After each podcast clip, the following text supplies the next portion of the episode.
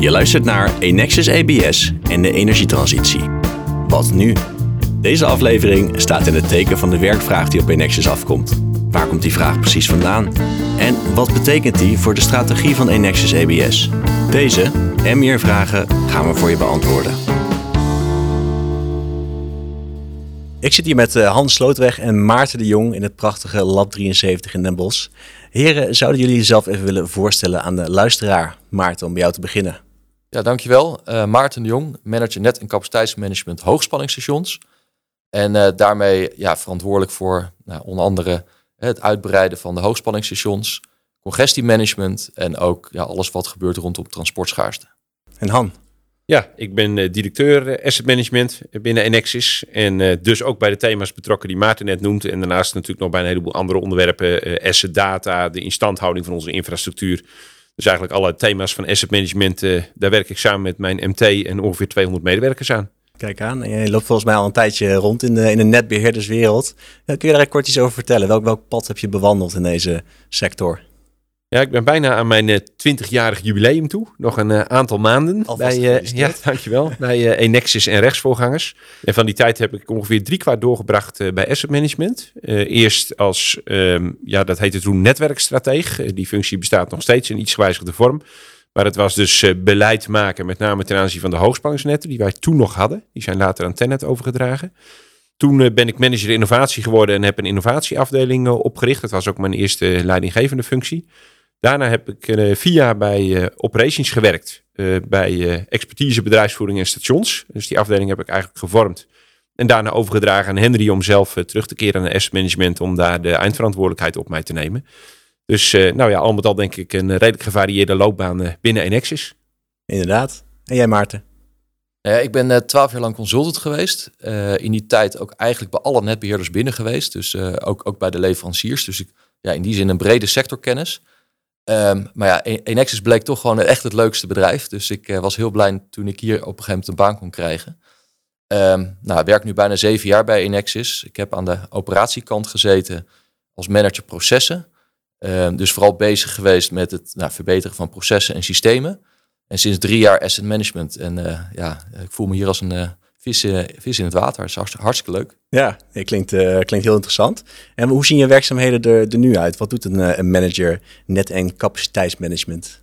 Ja, ik, ik noemde net al even hè, zeg maar wat uh, de belangrijkste thema's zijn. Dus hè, stap 1 is dat we bezig zijn met netuitbreidingen. Dus we hebben veel afstemmingen met Tenet en met nou, omgeving om te kijken van welke netten, hè, waar moeten we de hoog, hoogspanningsstations gaan uitbreiden. Um, maar dat is eigenlijk een beetje hè, wat wij voorheen ook al deden, alleen we moeten het nog meer en nog groter doen. Uh, het tweede is congestiemanagement. Dat is echt helemaal nieuw. Uh, de nieuwe netcode congestiemanagement uh, gaat bijna live aanstaande vrijdag. Dat betekent dat we ook ja, op andere manier congestiemanagement onderzoeken moeten gaan uitvoeren. En dat, dat ben ik aan het opzetten. En het derde is ja, transportschaarste. We hebben gewoon steeds meer plekken hebben te maken met dat we klanten niet kunnen aansluiten. Nou, dat vergt ook een groot deel van mijn tijd. Dus uh, ja. afstemming met communicatie, met Tenet, met uh, andere afdelingen, relatiemanagement, uh, EBS, zorgen dat we toch ja, daaruit halen wat erin zit. Ja. En ondertussen ook wel uitleggen aan onze omgeving dat we niet alles kunnen. Ja, en over al die nieuwe ontwikkelingen en veranderingen gaan we het straks nog verder over hebben. Han, wat doet een directeur asset management op een gemiddelde, gemiddelde werkdag? Ja, uh, veel praten en veel e-mails versturen. Daar vul ik een belangrijk deel van mijn tijd mee. Maar goed, die gaan natuurlijk ergens over, hè? Die, uh, die gesprekken en die e-mails. En uh, ja, dat zijn voor een deel de thema's die Maarten ook al noemde. Maar goed, daarnaast is mijn aandachtsgebied natuurlijk wat breder. En zijn we bijvoorbeeld ook heel druk met het opschalen van onze activiteiten in de laag en de middenspanning. Waar we ook gewoon meer werk willen doen, meer werk willen maken. Omdat klanten daar ook op, op wachten. Uh, daarnaast uh, de, de plannenmakerij op de middellange termijn, hè, waar we natuurlijk dan onze personeelsbehoeften en ook onze kapitaalsbehoeften op in moeten stellen. Uh, en ook het hele onderwerp data, wat leggen we vast? digitalisering, automatisering, dus al die thema's die vergen aandacht. En daar ben ik binnen Nexus over in gesprek. En ik ben ook vrij veel actief binnen Netbeheer Nederland samen met andere netbeheerders, maar ook op dezezelfde onderwerpen. Wat zijn de belangrijkste veranderingen die jullie afgelopen jaren hebben meegemaakt bij Nexus? Nou ja, wat, uh, zeg maar ook slaand op dit thema, de allerbelangrijkste verandering, is dat wij uh, tot een paar jaar geleden echt gericht waren op zo efficiënt mogelijk uh, het werk uitvoeren. Maar dat betekende ook proberen hè, met minder mensen hetzelfde werk of, of meer werk uit te voeren. Waar dat nu helemaal omgeslagen is, is ja, dat we gewoon um, proberen zoveel mogelijk werk uit te voeren. En dat betekent af en toe dat het ook iets minder efficiënt gaat. Maar wel dat we gewoon veel meer realiseren dat we zoveel mogelijk klanten kunnen aansluiten. En dat is toch wel een uh, ja, hele, hele grote wijziging voor, uh, voor de sector en voor, uh, ook voor Enexis. Ja, ik hoor al aan jullie, aan jullie antwoorden hè, dat jullie het flink drukker hebben gekregen de afgelopen jaren. En jullie zullen het alleen maar drukker krijgen. Um, kunnen jullie iets vertellen over die ontwikkeling? waar, waar komt die drukte vandaan? Nou, wat je ziet is dat um, de behoefte aan transportcapaciteit op het elektriciteitsnet, die neemt gewoon heel sterk toe. En er zijn verschillende redenen voor. Hè. Uh, dat heeft deels te maken met uh, de gestegen energieprijzen. Uh, zonnepanelen worden voor de particulier nog aantrekkelijker dan ze al waren bij de huidige elektriciteitsprijzen. En je ziet dat mensen serieus aan het kijken zijn naar hybride warmtepompen. om nou ja, hun gasverbruik te dempen en dat deels dus over te hevelen naar elektriciteit. En dan tegelijk ook een besparingsslag te maken. je ziet natuurlijk dat het verder gaat met de elektrische auto. Ja, en, en dat hangt dan eigenlijk ook samen met die andere ontwikkeling. Dat is natuurlijk de transitie naar een duurzamere samenleving. Dus dat zijn eigenlijk twee dingen die op elkaar ingrijpen. Aan de ene kant de energietransitie, die leidt tot een toegenomen belang van elektriciteit. Dat klinkt misschien een beetje gek, hè? want een energietransitie zou je denken dat is toch minder energie. Het is ook minder energie, maar het is minder gas en olie en meer elektriciteit. Dus dat leidt tot een druk op het elektriciteitsnet. Dat wordt nu versneld door de hele toestand in het oosten van ons werelddeel. Ja, en uh, daarmee wordt de druk op het elektriciteitsnet uh, steeds groter en neemt die heel snel toe. Ja, en dat zorgt voor allerlei discussies en, en, en gespreksonderwerpen met een diversiteit aan, uh, aan stakeholders, aan partijen waar wij mee samenwerken en waar we mee te maken hebben. Ja, als je kijkt naar die ontwikkeling, hè, die elektrificering, waar, waar, hebben we het ongeveer over? Want ja, als ik op huishoudniveau kijk, kan ik me voorstellen inderdaad van ja, op een gegeven moment komen die warmtepompen, komen die elektrische auto's, mensen gaan koken op elektriciteit.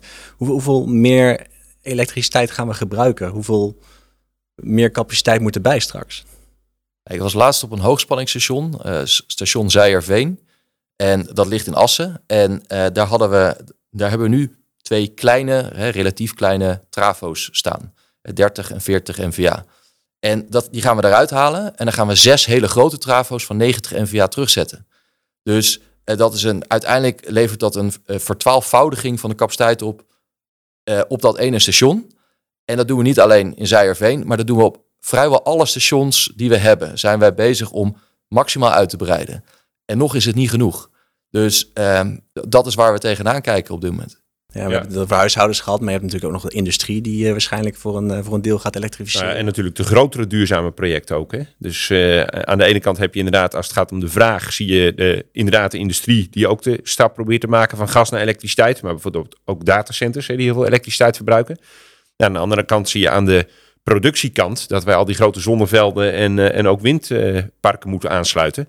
Nou ja, en die combinatie, dat leidt inderdaad tot een explosie van de vraag naar capaciteit. Waardoor je inderdaad, uh, nou ja, als je kijkt naar stations, zo uh, drie, vier, vijf keer en soms nog meer aan capaciteit installeert ten opzichte van wat er vanuit het verleden staat. Toen het eigenlijk gedimensioneerd was op het uh, normale elektriciteitsverbruik. Van soms relatief landelijke gebieden, waar natuurlijk gewoon helemaal niet zo heel veel mensen woonden. En ook niet zoveel stroom gebruikt werd. Ja, drie, vier, vijf keer. Dat is ja. ongelooflijk. Ja. Ja, wat, wat misschien wel leuk is om eraan toe te voegen, dus is ons huidige netwerk, hè, de, alle hoogspanningsstations bij elkaar opgeteld, hebben een totaal piekvermogen of uh, piekcapaciteit, moet ik zeggen, van ongeveer 10 gigawatt. Op onze wachtlijst, we hebben twee wachtlijsten, eentje voor uh, opwek, hè, dus de teruglevering van e elektriciteit, en de andere voor afname, verbruik van elektriciteit. Voor opwek hebben wij nu een, een wachtlijst van 12 gigawatt. Dus dat is meer dan wat we nu al hebben. Hè. Dus dat moeten we minimaal verdubbelen om de huidige wachtlijst op te, op te kunnen vangen. Nou, voor afname uh, is de wachtlijst wat recenter begonnen. Dus pas in uh, juni hebben we dit jaar, heeft Tennet afnameschaarste uh, afgekondigd in Brabant en Limburg. De huidige wachtlijst zit al op 3 gigawatt. Dus dat zijn gigantische aantallen. Ja. Gigantische vermogens die we er eigenlijk allemaal bij moeten bouwen. Nou ja, je kunt dat ook vanuit een ander perspectief bekijken. Zoals Maarten net al zei, hebben we nu ongeveer een totale piekcapaciteit van ongeveer 10.000 megawatt, 10 gigawatt.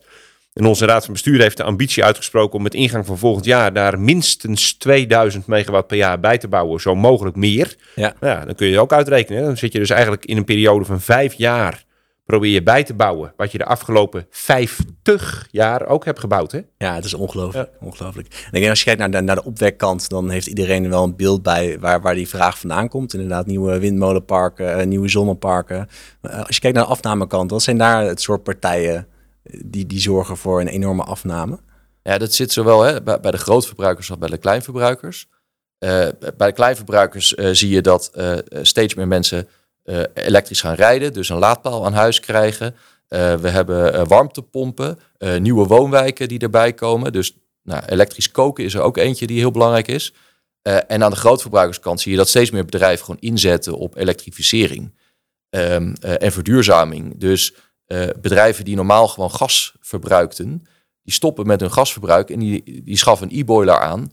Maar dat betekent wel een ver-x-voudiging, verveelvoudiging van hoeveel elektriciteit ze nodig hebben. Zo is een hè, bedrijf dat uh, afgelopen 10, uh, nou, 10, 20 jaar gewoon een aansluiting had van 10 megawatt. Die vraagt nu een aansluiting van de een op de andere dag aan van 70 megawatt. Ja. Zeven keer zo groot. En als het bij één bedrijf zou blijven, nou prima, dan lukt dat. Hè? Dan, dan, dan kunnen we die gewoon aansluiten. Mm -hmm. Maar gewoon eigenlijk alle bedrijven zetten daar nu op in. En eigenlijk is die, die, die beweging, die is begin dit jaar in één keer ingezet. Ja. Dankzij de hoge aardgasprijs, dankzij de, nou ja, de ontwikkelingen in Oekraïne, zie je in één keer dat al die bedrijven erop inzetten. Allemaal massaal en tegelijk. Nou, en dat, dat kunnen wij niet allemaal tegelijk aan. Dus we gaan in gesprek met die klanten van hoe kunnen we dat dan uh, uh, uh, ja, toch proberen te faseren. en ondertussen gewoon heel druk uitbreiden. Zorgen dat we, dat we wel ja, zoveel mogelijk klanten wel kunnen aansluiten. Zo snel mogelijk. Want wat, wat zijn jullie grootste uitdagingen om aan die enorme vraag te kunnen voldoen, Han? Ja, allereerst en allermeest denk ik de, de beschikbaarheid van gekwalificeerd personeel. Dus als je ziet uh, ja, hoe, hoeveel mensen wij eigenlijk nodig hebben uh, versus hoe makkelijk die te vinden zijn. Hè? Bijvoorbeeld mensen die een MTS-opleiding in de installatietechniek of de werktuigbouwkunde of de energietechniek uh, achter de rug hebben. Ja, die zijn gewoon heel schaars in dit land. En vervolgens geldt dan ook nog dat de mensen die er zijn, ja, daar wordt natuurlijk ook door de industrie en door de installatiebranche aangetrokken.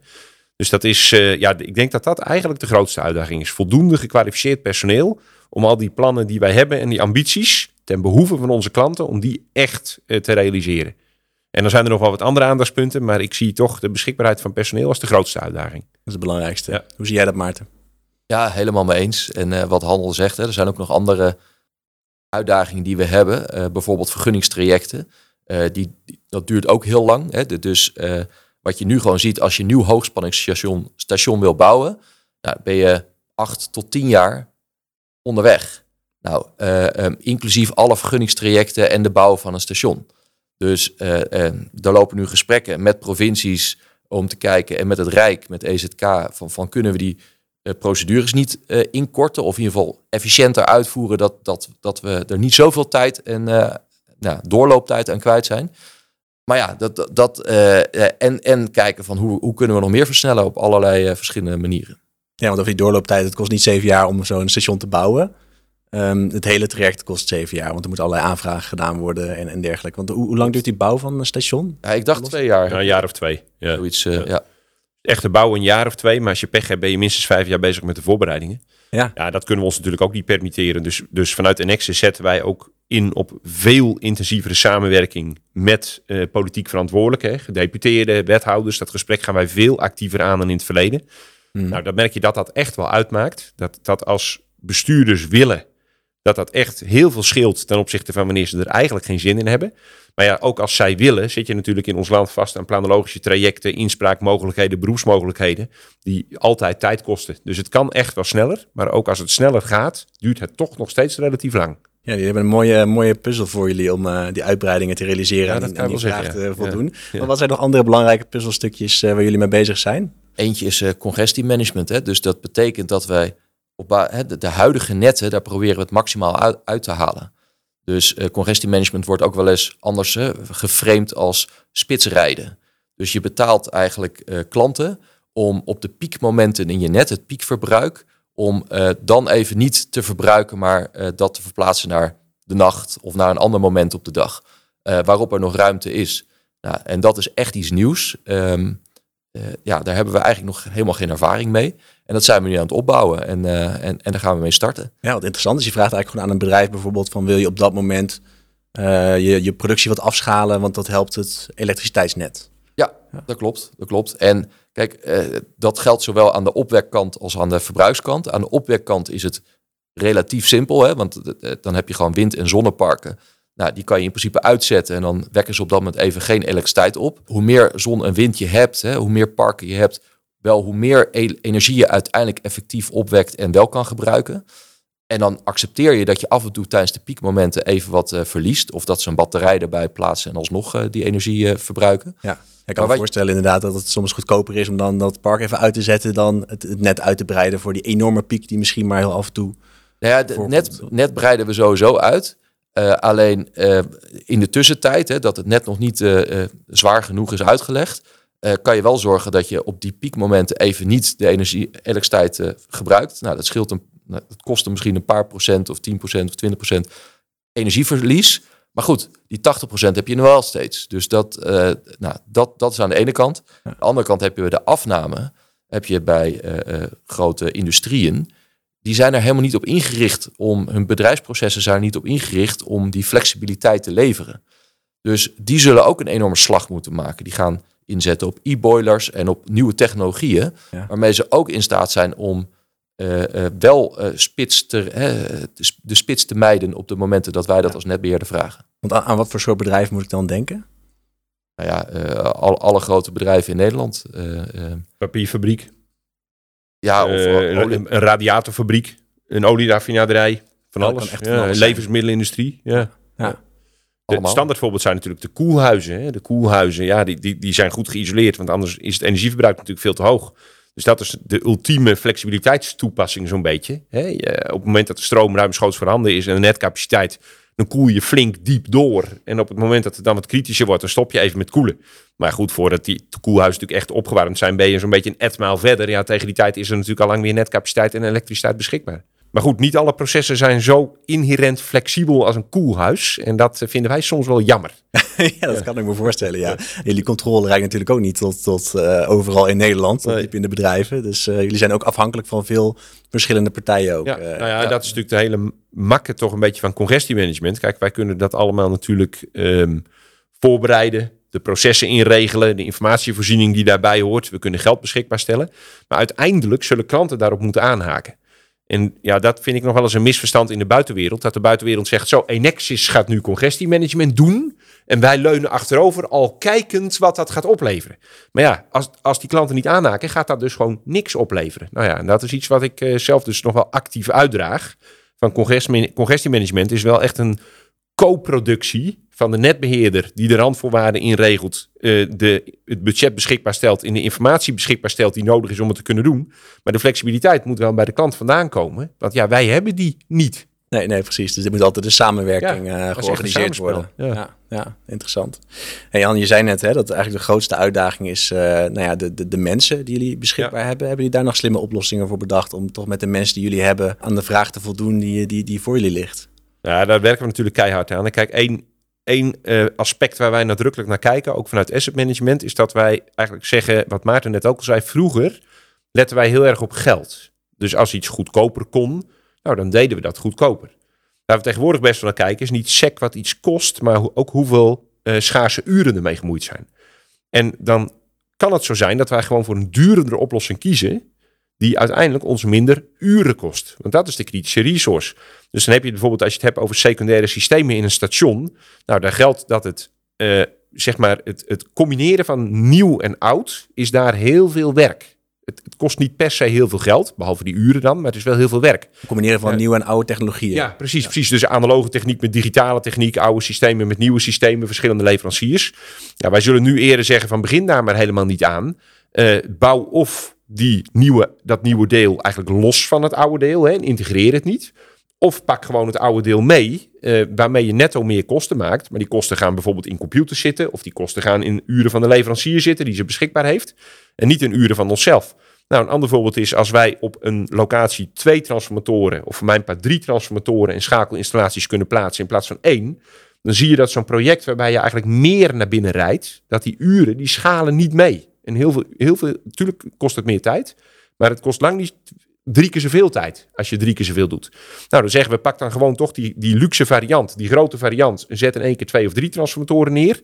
Kost veel meer geld, want we moeten die transformatoren kopen, we moeten die schakelinstallaties kopen. Maar het kost naar verhouding veel minder uren. En die zijn schaars en niet per se de euro's. Natuurlijk letten we op de kosten, maar de primaire driver is hoe kunnen wij met een beperkt aantal uren wat wij hebben, toch zoveel mogelijk bijbouwen en uitbreiden.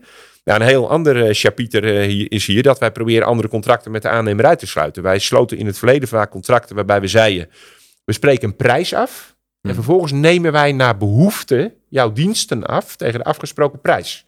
Nou ja, wat je dan zag is dat als die aannemer eigenlijk ergens anders meer kon verdienen dan bij ons, dan ging die ergens anders aan het werk. Want ja, daar betaalden ze meer. Nou, nu gaan wij dus contracten afsluiten waarbij we zeggen, we spreken niet alleen een prijs af, maar we garanderen elkaar ook een bepaalde inzet. Dus wij garanderen jou een volume aan werk, maar jij garandeert ons dan ook dat jij daar de mensen voor hebt. Nou, dat is een nieuwe manier van contracteren die we in het verleden nooit zo erg toepasten, waar we nu ook echt actief mee bezig zijn. En heel veel terug naar wat je net zei, want je zegt van ja, eigenlijk dat combineren van die oude en die nieuwe technologie, dat, uh, dat, dat, moet je misschien niet meer willen, want je koopt eigenlijk uren vrij als je gewoon voor de hele nieuwe variant gaat. Betekent dat ook dat het gewoon net steeds meer gestandardiseerd wordt, als je kijkt naar de, naar de technologie die daar ingebracht wordt? Ja. Ik kan voorstellen dat dat in de toekomst ook heel veel, uh, heel veel gaat schelen. Uh, ik denk dat, kijk, voor nieuwe technologie hadden wij altijd al, uh, of nou niet altijd, maar de laatste 10, 15, 20 jaar hebben wij voor nieuwe technologie sowieso standaarden. Hmm. Maar dan zag je vaak, je deed natuurlijk iets op een plek waar al iets stond. Ja, dan krijg je vaak natuurlijk de discussie van hoe integreer ik wat er al staat met een nieuwe standaard. En, en dat zorgt vaak voor veel werk, wat je ook bijna altijd per geval eigenlijk moet bekijken. Als je natuurlijk zegt van die standaard pas ik nu versneld ook toe op de al bestaande aanleg. Nou ja, dan zal die standaardisatie inderdaad uh, op die delen van het systeem waar je het dan over hebt, zal dat sneller verlopen. Klopt, ja. En je zei ook van, nou ja, misschien moeten we dan op, op een gegeven moment ook maar kiezen voor, voor luxe varianten. Hè? Dat je misschien de drie uh, transformatoren neerzet. Betekent dat jullie ook wat vooruitlopen op de, op de vraag die er is qua netcapaciteit? Ja, dat klopt. Dat klopt. Dus waar wij vroeger eigenlijk zeiden van je moet toch best wel heel concrete plannen van klanten hebben. Wil je daar echt op gaan investeren? Zeggen we nu van nou, we scannen de omgeving. Hè? Uh, uh, we kijken naar de middellange termijn ramingen die ook uh, collega's van energiesysteem en transitie aan ons aanreiken. Dus, dus andere collega's binnen de organisatie. Ja, en dan zeggen wij van nou, als we zo door de oogharen kijken, verwachten we op een termijn van 10, 15 jaar dit of dit ongeveer nodig te hebben. Nou, dat zetten we gewoon dan nu alvast neer en dat zal dan met de tijd wel vollopen. Nou, dat zal misschien links of rechts wel een keer verkeerd gaan, maar het zal ook heel vaak goed gaan. En dan zijn we er in elk geval klaar voor. En dan voorkomen we een beetje dat we heel lang in de situatie blijven zitten waar we nu mee zitten, want daar zit niemand op te wachten. Nee, nee precies. Nee, mijn volgende vraag was van hoe weet je dan waar het moet neerzetten? Maar dat weet je dus niet altijd zeker, maar de kans is groot. Ja, kijk, je weet het nooit helemaal zeker, maar je weet natuurlijk uh, hoeveel ruimte is ergens voor zonnepanelen en windmolens. Hè? Wat zijn de plannen van de overheden? Hoeveel huizen staan er die eventueel verduurzaamd kunnen gaan worden? Dus de, uh, hoeveel auto's rijden nu op benzine en als het allemaal elektrische worden, hoeveel zijn dat er dan? Ja, je weet dat natuurlijk niet op de, op de procent en de millimeter nauwkeurig. Maar goed, je, je kunt natuurlijk nagaan dat ergens uh, in Oost-Groningen zullen er eerder veel zonnepanelen komen. Uh, en in Eindhoven zullen er eerder veel auto's komen, want daar is geen ruimte voor zonnepanelen. Nee, dus zo kun je natuurlijk best wel kijken wat is hier uh, verstandig ja, en je daarnaar richten. Ja, we hebben ook een aparte afdeling die die prognoses maakt. Hè. En, ja. en we hebben ook, hè, de, de relatiemanagers hebben afgelopen periode ook actief uitgevraagd bij alle klanten wat hun plannen zijn.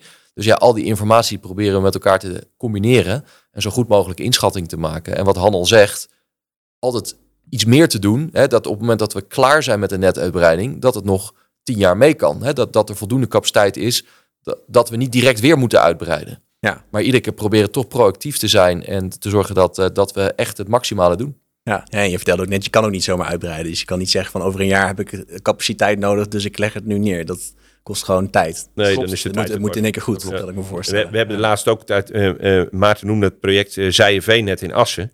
Maar daar hebben we dus gezien dat eigenlijk tijdens het project werd er steeds opgeschaald. Hè? Dus Maarten zei net, we gaan van twee kleine travels naar zes grote. Maar dat is wel fase drie. Want we hebben eerst fase 1 gehad. Toen zeiden we, nou, we gaan van twee kleine travels naar twee grote. Toen zeiden we, nou, misschien moeten we er maar vier doen. Ja, het eindresultaat is nu zes. En daarmee is het kavel ook vol. Ja, daar hebben we in die zin ook van geleerd dat we nu tegen elkaar zeggen, nou, als er ruimte is voor zes, nou, dan zetten we er maar meteen zes neer. En niet eerst twee en dan vier en dan zes met alle discussies die dat weer met zich meebrengt. Ja, interessant. Ja, en om, uh, om, om meer werk te kunnen doen uh, met de mensen die jullie hebben, uh, worden uren vrijgespeeld, vertelden jullie net. Ik kan me ook voorstellen dat er ook gewoon meer mensen nodig zijn, dat jullie een, een personeelsvraag hebben. Hoe gaan jullie daarmee om als Nexus? Ja, wat je dus ziet is dat je eigenlijk, hè, dan betrek ik het even op de EBS-organisatie, ja.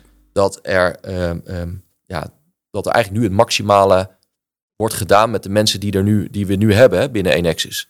En dus dat we volledig moeten gaan inzetten op uitbesteding. Dus uh, er komt, komt nu ook een aparte afdeling natuurlijk, hè, NNU, waarbij er wordt gekeken van ja, hoe kan je nou gewoon alleen, hè, alleen nog maar uitbesteden of het extra werk wat er ook nog moet gebeuren, dat je dat volledig uitbesteedt. En uh, dan goede afspraken met, maken met de aannemers, wat Han ook zegt. Um, ja, en op die manier toch proberen uh, meer voor elkaar te krijgen. Ja, we gaan het in de volgende afleveringen van deze podcast uitgebreid hebben over die nieuwe afdeling die je net noemde, en nu, uh, net uitbreiding en uitbesteding. Kunnen jullie wel alvast een tipje van de sluier uh, lichten? Wat, wat gaat daar gebeuren? Nou ja, wat ik net zei, hè, dus, dus maximaal uitbesteden, dat ja. is denk ik een heel belangrijk als facet. Maar er zijn ook nog andere facetten, zoals bijvoorbeeld dat we ook veel meer in treintjes willen gaan werken. Dus um, dat wij vanuit asset management inschatten van nou, we hebben eh, voor de komende tijd, uh, nou, ik roep er wat, hè, 100 transformatoren nodig. En die moeten, uh, moeten er twee op het ene station, drie op het volgende station, weer twee op het volgende station. En dat, dat je dus met de aannemer ook echt een treintje afspreekt, dat hij al die transformatoren één voor één neerzet, maar dat hij wel direct door kan werken. en juist ook doordat je het als een ja, nieuwbouwproject aanvliegt en niet gaat combineren met nog oude oude transformatoren of oude systemen, kan je dat ook veel meer als een treintje organiseren. En ik denk dat daar ook nog heel veel winst te behalen is. is toch een flinke efficiëntieslag uh, te maken. Dus ja, er, er wordt meer, meer werk in de, in de markt gelegd, wordt meer uitbesteed. Wat, wat voor reacties krijgen jullie vanuit de organisatie erop? Ja, ik denk tweeledig. Um, een deel van de mensen die, die begrijpt dat. Hè? Die, die, die ziet gewoon wat er van ons verwacht wordt. Die leest de krant, die ziet de doelstelling van de Raad van Bestuur. Hè? 2000 megawatt per jaar, ik noemde het net al, zo mogelijk meer. Ik zie ook wel dat sommige collega's zich een beetje zorgen maken. Uh, van blijft er dan nog wel werk over voor ons? Hè? Uh, uh, ja, gaat het leuke werk misschien naar buiten de deur en, en blijven wij dan met, met de kruimels en de restjes zitten? Ik snap dat wel, maar ik ben het er niet mee eens. Omdat ik denk dat het beter is om gezien wat wij nu allemaal moeten doen, dat voor een deel uit te besteden dan om allemaal nieuwe collega's aan te nemen. Zo je ze al kunt vinden, hè, want dat lukt al niet eens. Maar om allemaal nieuwe collega's aan te nemen en misschien dat er over een jaar of tien weer een eind komt aan deze hoos. En dan hebben we een heleboel collega's aangenomen en dan hebben we ineens allemaal hele moeilijke discussies over reorganisaties, overschotten en dat soort dingen. Dus ik denk dat het om die reden verstandig is om een deel van het werk nu uit te besteden, waarmee je ook flexibel bent naar de toekomst in beide richtingen. Je kunt nog verder opschalen, maar je kunt ook makkelijk weer afschalen. Zonder dat dat meteen je eigen organisatie en je eigen mensen raakt. Want daar zitten we volgens mij niet echt op te wachten. Ja, en het tweede denk ik, als het gaat om interessant of niet interessant werk. Kijk, volgens mij zal het toch altijd zo zijn dat het wat meer gestandardiseerde, minder hoogwaardige werk eerder wordt uitbesteed en dat het echt interessante, uitdagende werk, dat we dat eerder zelf zullen doen. Dus volgens mij kan je ook andersom redeneren. In plaats van dat je denkt van ja, blijft er nog wel leuk werk voor mij achter. Je kunt ook zeggen, nou, allerlei standaard werk wordt straks uitbesteed gezien de volumes die we moeten halen. En het werk waar de echte creativiteit en de deskundigheid wordt gevraagd, nou, dat blijven wij zelf doen. En dat lijkt me juist ook een heel uitdagend perspectief. Ja, en als je dat werk wil doen, dan kun je mooi aan de slag bij Enexis. Ja, want ondertussen blijven we natuurlijk zelf ook mensen zoeken en proberen we ook de mensen die bij ons werken natuurlijk te binden. Zijn er ook recentelijk stappen gezet op het vlak van de arbeidsvoorwaarden, waar ik ook helemaal achter sta. Dus volgens mij uh, blijkt daar allemaal uit dat wij onze eigen mensen echt heel hoog hebben zitten en ook nog op zoek zijn naar nieuwe collega's en daar gewoon ook van onze kant in willen investeren. Kijk aan. Nou, dat lijkt me een mooie boodschap om deze podcastaflevering mee te eindigen. Hartelijk dank. Okay, dankjewel. Bedankt voor je interesse in deze podcast van Enexus ABS. Heb je een vraag, op- of aanmerking? Schroom dan niet om via enexus-podcast.nl een reactie achter te laten. Wil je meer horen? De volgende aflevering komt over één week online. Graag tot dan.